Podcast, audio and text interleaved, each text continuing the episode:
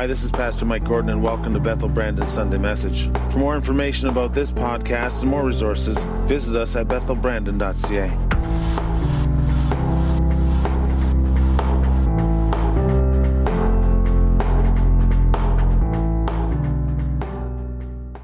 Hey, I want to I want to share something that I believe the Spirit of God spoke to my heart about as I was preparing coming back from holidays, and it just hit me so heavily uh, that I I had to to share it. And um, um, it's about restoring a disposition of joy. You ever have favorite passages of Scripture? I'm sure that we all have. If you've been a Christian for any length of time, there are just uh, different scriptures that you gravitate to, that resonate with you, perhaps what you're going through. One that has always been uh, a favorite of mine is found in, in Romans chapter 8. And Romans chapter 8 is just filled with wonderful passages of scripture. There's now no condemnation for those who are in Christ Jesus. And we know that all those, all good works to those who love Jesus, who are called according to his purpose. Nothing can separate us from the love of God. All those passages are in Romans 8.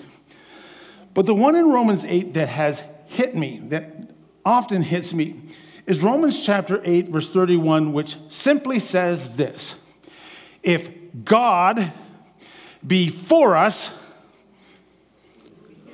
who can be against us? What a wonderful, powerful passage of scripture. If there's an equivalent in the Old Testament, is in 2 Kings chapter 6, verse 16, where um, Elisha is the prophet and they're facing the enemy, and he has to say something to the servant who thinks the enemy has surrounded us. All is gone, all is lost. And, and Elisha basically says this hey, you need to take another look. For those who are for us are more than those who are against us. You know the same passages that I do because they're powerful. And they're something that need to become part of the fiber of who we are if you love Jesus with, with all of your heart. It's so important that we come to live that out. Because for some reason, we seem to gravitate and go to the negative more than the positive. Have you found that out? How many of you just seem to? You know, it just seems to be the default. You know, and there's a number of reasons that, that people have made up for this. Biologists tell us that the human brain is hardwired to focus on the negative, and, and their thought is that our, our, our ancestors, you know, as they were kind of as they were kind of developing, were taught to look over the horizon for predators. I don't know the, the truth of all of that. There might be something to, to the effect that, that we have always kind of had that in us to be aware of what is happening, the enemy that is around. Sociologists will have said over generations, in particular cultures, that seems to be the bent that they have. It's just kind of part of the fiber of the social fabric at that particular time. By far the most interesting are the neuroscience people. Neuroscientists who have studied the brain said that it takes three seconds for a negative memory to imprint on the brain, but it takes 14 seconds for a positive one to do so. They go on to say that your brain is like flypaper for negativity, but Teflon for positivity. And one of the things that they say is this, and perhaps you'd like to try this sometime. Every time you go through a positive experience or you have a time which is absolutely wonderful and meaningful, if you're with that person, if you could just say, Can we just kind of think about this moment and stay upon this moment for a quarter of a minute? They say that if that's the case, what happens is that you take an imprint, it is something which is, becomes imprinted upon uh, your psyche, your brain, and your brain will release chemicals of happiness every time that memory comes up. I think scripture talks about the fact that there's certain things that we should remember. It's an important thing to do. I know John uh, Mark Comer, as I was reading over one of his articles, he said, We're living in a world that is under assault from the three enemies of the soul the world, the flesh, and the devil. It's true. The devil's going to do everything he can to put negativity eh, into our hearts. Add to that the fact that we have this thing in our hands called a cell phone, and we have 24 7 digital information cycles which highlight the bad, and an economic model that will profit every time we have this built in fear. and we have crisis that they can take advantage of and social algorithms that will pit one ideology against another. And let's add to the fact that you may have forgotten, but there was this pandemic that we went through. And I don't know if there were too many positive thoughts or are too many positive thoughts that happened. Oh, you remember that pandemic? Oh, what a wonderful time. It was great. Where's my mask? I don't, going to put my mask on just to remember. No, it doesn't happen. Does this resonate? I think we've, I think we've, we've all been through that. This, this becomes real to us. And so, what do we do? Well, I just say this that God says that He does something in our hearts to combat that, but it happens from the inside out It happens by the Spirit of God. And I say by the Spirit of God, through the Holy Spirit, revealed by His Word, that we can overcome this by a disposition of joy created by the conviction that there is a God that loves us, that He has His best interest at hand. And if this God is for us, nothing else can be against us. Unfortunately, a spirit of discontent has stolen that away from many in the church today, but it doesn't have to be that way. Amen? Now, for those of you who perhaps are joining us for the first time, maybe you're online and you're kind of joining us, um, we had just recently gone through a series on um, the life of Jacob. And um, there was something that I still kind of had in the sermon bin. And I just thought, well, maybe that's another time. And God had kind of put something in my heart to complete the thought while I was on holidays. And I think it is so important for us today to really understand it. And it stems from the fact that, and you may not realize this, but many times in scriptures, God will kind of do comparative studies or stories of individuals and show one and then show another.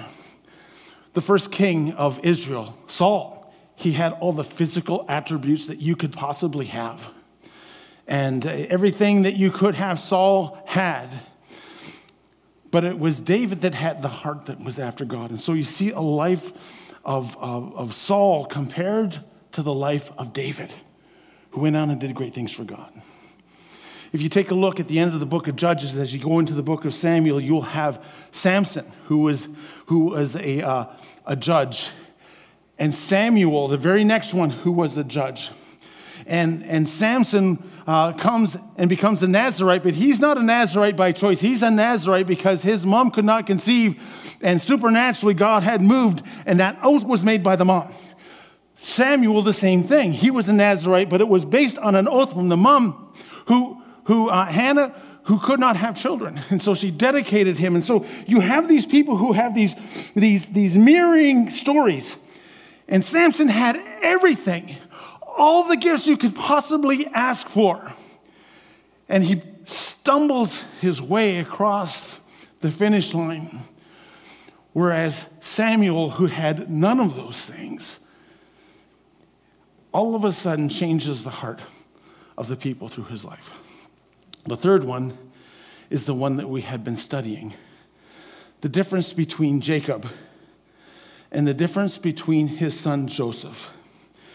And if I can show you a few things in these next few minutes, I believe that God is desiring to restore in many of us a spirit of joy. You see, Jacob saw things one way, and he had a different disposition than his son Joseph. And there's some interesting things um, to note. Now, Jacob, as you take a look at the end of the life, his life, there are a couple of key statements that are made uh, about Jacob. One is in, in uh, Genesis chapter 47, um, verse 9, and he goes before Pharaoh, and, and, and Joseph has introduced Pharaoh to him. And, and jo- Jacob makes this, this um, statement to Pharaoh. He said, My years have been few and difficult. Interesting. This is the patriarch. This is the God of Abraham, Isaac, and Jacob. And Jacob, at the end of his life, has this to say Hasn't been easy ride. It's really difficult. As a matter of fact, there's another instance in Scripture in, in Genesis chapter 42, um, verse, verse 36.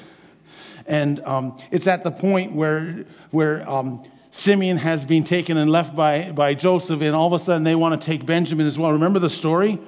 And they all of a sudden come to Jacob, and, and Jacob has this to say in Genesis chapter 42, verse 36. He said, You've deprived me of my children. Joseph is no more, Simeon is no more. And now you want to take Benjamin. And here is the thing the statement everything is against me. Now, we all know because we have an oversight of this passage of scripture that nothing could be further from the truth. But nonetheless, I believe that we feel this way sometimes. Isn't that not true? Like you wake up in the morning and you step on the carpet, failing to realize that your cat has vomited all over the floor and it goes right in between your toes. And you stumble your way to the bathroom, and someone has left a drawer out in the bathroom, and you hit your shin on the, the, the drawer, and there's no coffee, and there's a message that says that the bank didn't get the bill, you're now overdrawn. And so you go to the bank, and when you go to the bank to try and figure it out, you're only in there five minutes, and when you come out, there's a ticket. You've only been there five minutes. Was he hiding behind a tree? And then to boot, you lose game seven of the Stanley Cup playoffs. Everything is against me. Or maybe, or maybe on a more serious level, you face health challenges, or your children face health challenges, or you're facing bankruptcy, or you're facing a challenge or you're unfairly treated. You're not too sure what to do next. And as in the case of Jacob, it was a series of things. And sometimes, you know, we go to this point, there's a difference between seasons and moments where we're overwhelmed or when times when this becomes the anthem of our life. But nothing could be further from the truth. And there's something about the constitution of Jacob that followed him. And as a result, though he was a father, a forefather chosen by God, he suffered. In comparison, Joseph suffers, suffers similar misfortune. You read about his story in Genesis chapter 37 to 50. But upon the end of Jacob's life, he comes to a different conclusion than Jacob does. Here's the thing that was said that Jacob says at the end of his life in Genesis chapter 50, verse 20. Talking to his brothers who think that now that, now that their dad is gone, that he's going to go and get off, get, get uh, revenge on them. He says, No, no, no, no, folks. You know, you need to understand this, and this is what I have come to realize that what you meant for harm, God meant for good. That's the conclusion he came to, which was different than Jacob's. You ever stop and consider what Jacob did when he named his children? Manasseh means forgetfulness. And Ephraim means fruitfulness. And basically, what he was saying is God has made me forget all the bad things that have happened. And he has allowed a fruitfulness to take place in my life. And sometimes you cannot have Manasseh until you have Ephraim. Sometimes you will not have the fruitfulness until you have the forgetfulness.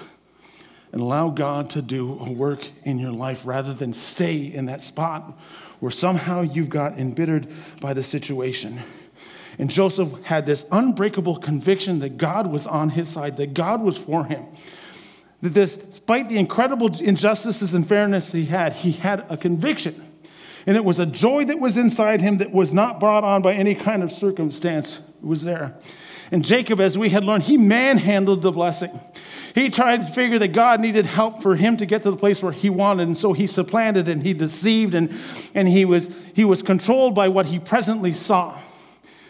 And uh, when it wasn't going his way, he did everything he possibly could by whatever means necessary to get what he wanted. And it got to the point where he never really ever trusted in God the way he probably could. And so instead of becoming um, patient and, and waiting, he becomes anxious and he becomes fearful. And as a result, Jacob always drew to the conclusion which was the worst. And consequently, he learned painful lessons.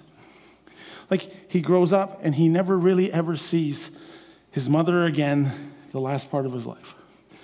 And as he goes and starts his own family, his wives are continually pitted against each other. There's continual conflict in the family. Not only that, even as he has children, those children are in conflict with each other. And the community that he has has terrible things that happen. Many of them never, ever had to take place. And it leads him to say statements like this My days are short and painful. Everything is against me. And this is the patriarch. This is the one God had chosen him. So when you take a look at the life of Jacob, you realize something which is extremely important. And it's this that you can have Jesus in your heart and still live a miserable, unjoyful life. Again, Joseph is different. The difference between Joseph and Jacob in a lot of respects is that anything that happened to Joseph was absolutely unfair and not of his own doing. Here he is talking to his brothers. They said, We're jealous of this guy. And parents, if you favor, if you favor one child in the family, you ultimately uh, will curse that child. You don't realize it, but that is eventually what happens. So they seek to kill him, and then they put him into slavery of no fault of his own. And eventually, God moves in his life, and he's in Potiphar's house doing all these great things. And, and Potiphar's wife accuses him of these terrible things, and he goes to prison of no fault of his own. And while he's in prison, uh, people in the court have these dreams, and he interprets them, and, and things go well. And he says, Hey, tell me about this, tell me. And they never do it of no fault of his own. And so here he is, and having everything in him that has every right to say, Forget you, God, this is terrible. But he doesn't. He sits there and he says, I still believe in a God who loves me. I still believe in the fact that although the circumstance show this, that God will fulfill the dream that he has in my life to have faith. And God ends up ministering deeply in his life. And he's the one who says, Yeah, yeah, this happened, this bad things happened, but what they were doing caused us to see wonderful things to happen. And there's something to be said about joy. There's the joy of fishing, there's the joy of hiking, there's the joy of cooking. But by far the best is the joy of joy. Wouldn't you say? There's something to be said about a disposition of joy in troubled and lost times, to be convinced that God loves you, that He is loving, that He is kind, that He is mindful, independent of the circumstances. And it's not denial, and it's not wishful thinking, and it's not Christian escapism. It's not just having the right perspective or positivity or applying whatever promises that we think are there. Because it's not man made. It's not created by thinking more correctly. It is something that happens from the inside out. It is a spirit work. And I also think that you can have it and lose it every time you take your hands up and put the wheel in your own hands. Joy is a conviction of who God is, that God is true to his word. No matter what the present circumstances will tell me, he loves me. And Jacob passed on a torch to the next generation, and Joseph changed the nation by the attitude that he had. And I believe this is crucially important for us as a group. And I say again, by the Spirit of God, that God is desiring to reinstitute the disposition of joy to destroy a spirit of discontent. That there's a spirit of discontent that somehow hover, hovers over us and is so stubborn in our life that it causes us to see all the things that are wrong, all the things that ought to be, all the things that should be, all the things that I want to be. But it's only destroyed by a disposition of joy that comes in from the heart because you can't have one without the other. And the question I have for you this morning is this which of the two are you governed by? And do you want to be healed from one to go to the other? God is calling us back to a journey of joy seen throughout the scriptures. Probably the most famous one is, is in Nehemiah chapter 8, verse um, 10. That's where you get that passage which says this the joy of the Lord is my strength.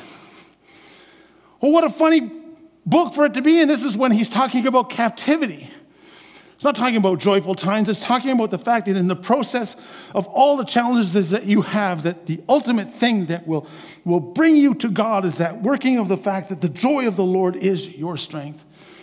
It is something that is a resource that you have no matter what the conditions are. Wow. What a powerful passage of scripture. What about Romans chapter 14, verse 7, where Paul is talking talking about issues of judgment. He says, he says it's not a matter of food and drink. I think I have it here. Yeah, it's not a matter of eating and drinking, but righteousness and peace and joy in the Holy Spirit. It's not about the superficial aspects that many times we allow to take the front role of our lives but it is the injection of joy brought on by a personal relationship with Jesus through the Holy Spirit. That's why, that's why in, Gen, in Galatians chapter 5, verse 22, is known as one of the fruit of the Spirit love, joy, peace. And that tells us some huge things. It tells us, it tells us that um, when you have, when you have the, the fruit of uh, the spirit of joy, that it is something that happens when you absolutely live totally in line with the Spirit of God, that you walk in the Spirit, you walk in step with the Spirit. Not only it tells, it tells me this, is that any person who loves Jesus with all of their heart should be seeking and can have a disposition of joy in their life. You know, it's Timothy chapter 6, verse 6 that says, Godliness with contentment is great gain. Well, what does it mean when you have discontentment? What is the opposite of that? And a disposition of joy will destroy a disposition of uh, discontent. It's something which is hugely important. When the world looks at the church, does it see joy? What would happen if God created a community of joyful people? People convinced of the goodness of God, and it oozed out of their pores. The joy was baptized into the DNA of the soul of the people of the Lord. Doesn't mean they're not going to face challenges. As a matter of fact, they'll probably face more. But there's something about this thing which is called joy, which is attractive to everybody. If there's anybody who knew about joy, it was King David. And you hear about that as he talks about, about joy in, in Psalm chapter 51, verse 10, where he's repenting for the Lord and calling himself back to God. And he says something special in, in, in Psalm 51, verses 10 to 12. He says, not cast, or said, Create in me a clean heart, O God. Renew a steadfast spirit within me. Do not cast me away from your presence. Don't take your Holy Spirit from me. And then he says this Restore to me the joy of your salvation. Hold me with a generous spirit. What's that about? I think if David understood anything, is that the last thing you want is a joyless life. That when you have lost that joy, other spirits take over. And he says, Whatever you do, God, whatever you do, don't take away the joy of your salvation. It is something which is crucially important. So, my question and my sermon is simple. Have you discovered joy? Maybe you don't know Jesus and you're here. Maybe you're watching online. You're just trying to figure out this faith thing. My question to you is this Have you discovered joy? Have you given Jesus everything? And when you do, this is a byproduct that takes place you can't work towards. It's something that God just gives you. Or maybe for far more of us, do you need to rediscover joy somewhere along the line? You lost it. You once had it, COVID stole it, an angry perspective tainted it, a challenge in your life caused it to vanish. Or maybe it just slowly leaked out of your life. What you sit here this morning, sitting in your chair, and you are hungry, you are starved for joy. A return to the God who is on my side mentality, a supernatural change of heart, because the Spirit of God is at work in you. That's my prayer for those of you who are here today. Can I share one more thought with you? I've always been amazed when you take a look at Advent, Christmas time, that one of the things at Advent is this thing which is called joy. I don't know if you've ever discovered that. I know sometimes in our Pentecostal churches we kind of bypass the Advent thing, which, which I think is it's too bad because it really represents something great. But that whole passage on the advent of joy kind of comes from the message that the angels had for the shepherds, and it's found in Luke chapter 2, I think, verse 10. Basically says, I bring you good news that will cause great joy for all the people. You know that word good news? It comes from the Greek word euangelion or evangelion. It's where we get the word evangelism. It's based on good news, the gospel.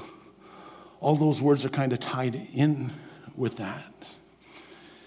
And the message that was there is that when Jesus came to die for our sins, he provided a way for us to have joy, peace, the power of God to move. And when you lose that, I think you want to do everything you possibly can to restore it. There's a story that had come out a year ago, April, it was April of last year. A couple of guys, Dennis and um, Lee Horton from Philadelphia, were falsely accused of murder and robbery, went to jail for over 25 years. But in the advances of uh, science, they found out that these guys never did it. So after I think 28 years in prison, they find themselves released. And I was interested as I listened to Lee Horton talk about it. And there's lots of things they're talking about. He said, You know what? He said, never ever, never really ever got to me until they put me out of the prison and they put me in the front chair of the car and there were no handcuffs on me. He says, I know that they, I know that they signed it and they told me about the, the governor signing it and, and saying all these things, but it wasn't until I got in the car. He said, every time for 28 years, every time I got in a car, I was in handcuffs. And he says, all of a sudden I sat there in the car and I had no handcuffs on anymore. He says, and then it hit me that I'm free. All of a sudden it just hit. Wow, this is incredible. And I think there's something for us to understand as Christians is that when Jesus came into your life, he took the handcuffs away. He took the handcuffs away. And so I say by the Spirit of God to those of you who are here, there are many people who are in this congregation who are Jacobs that God today wants you to leave as a Joseph. Are you one? Which one are you? Father, I pray that you'll move in a powerful way. Can we all stand at this time? Holy Spirit, move.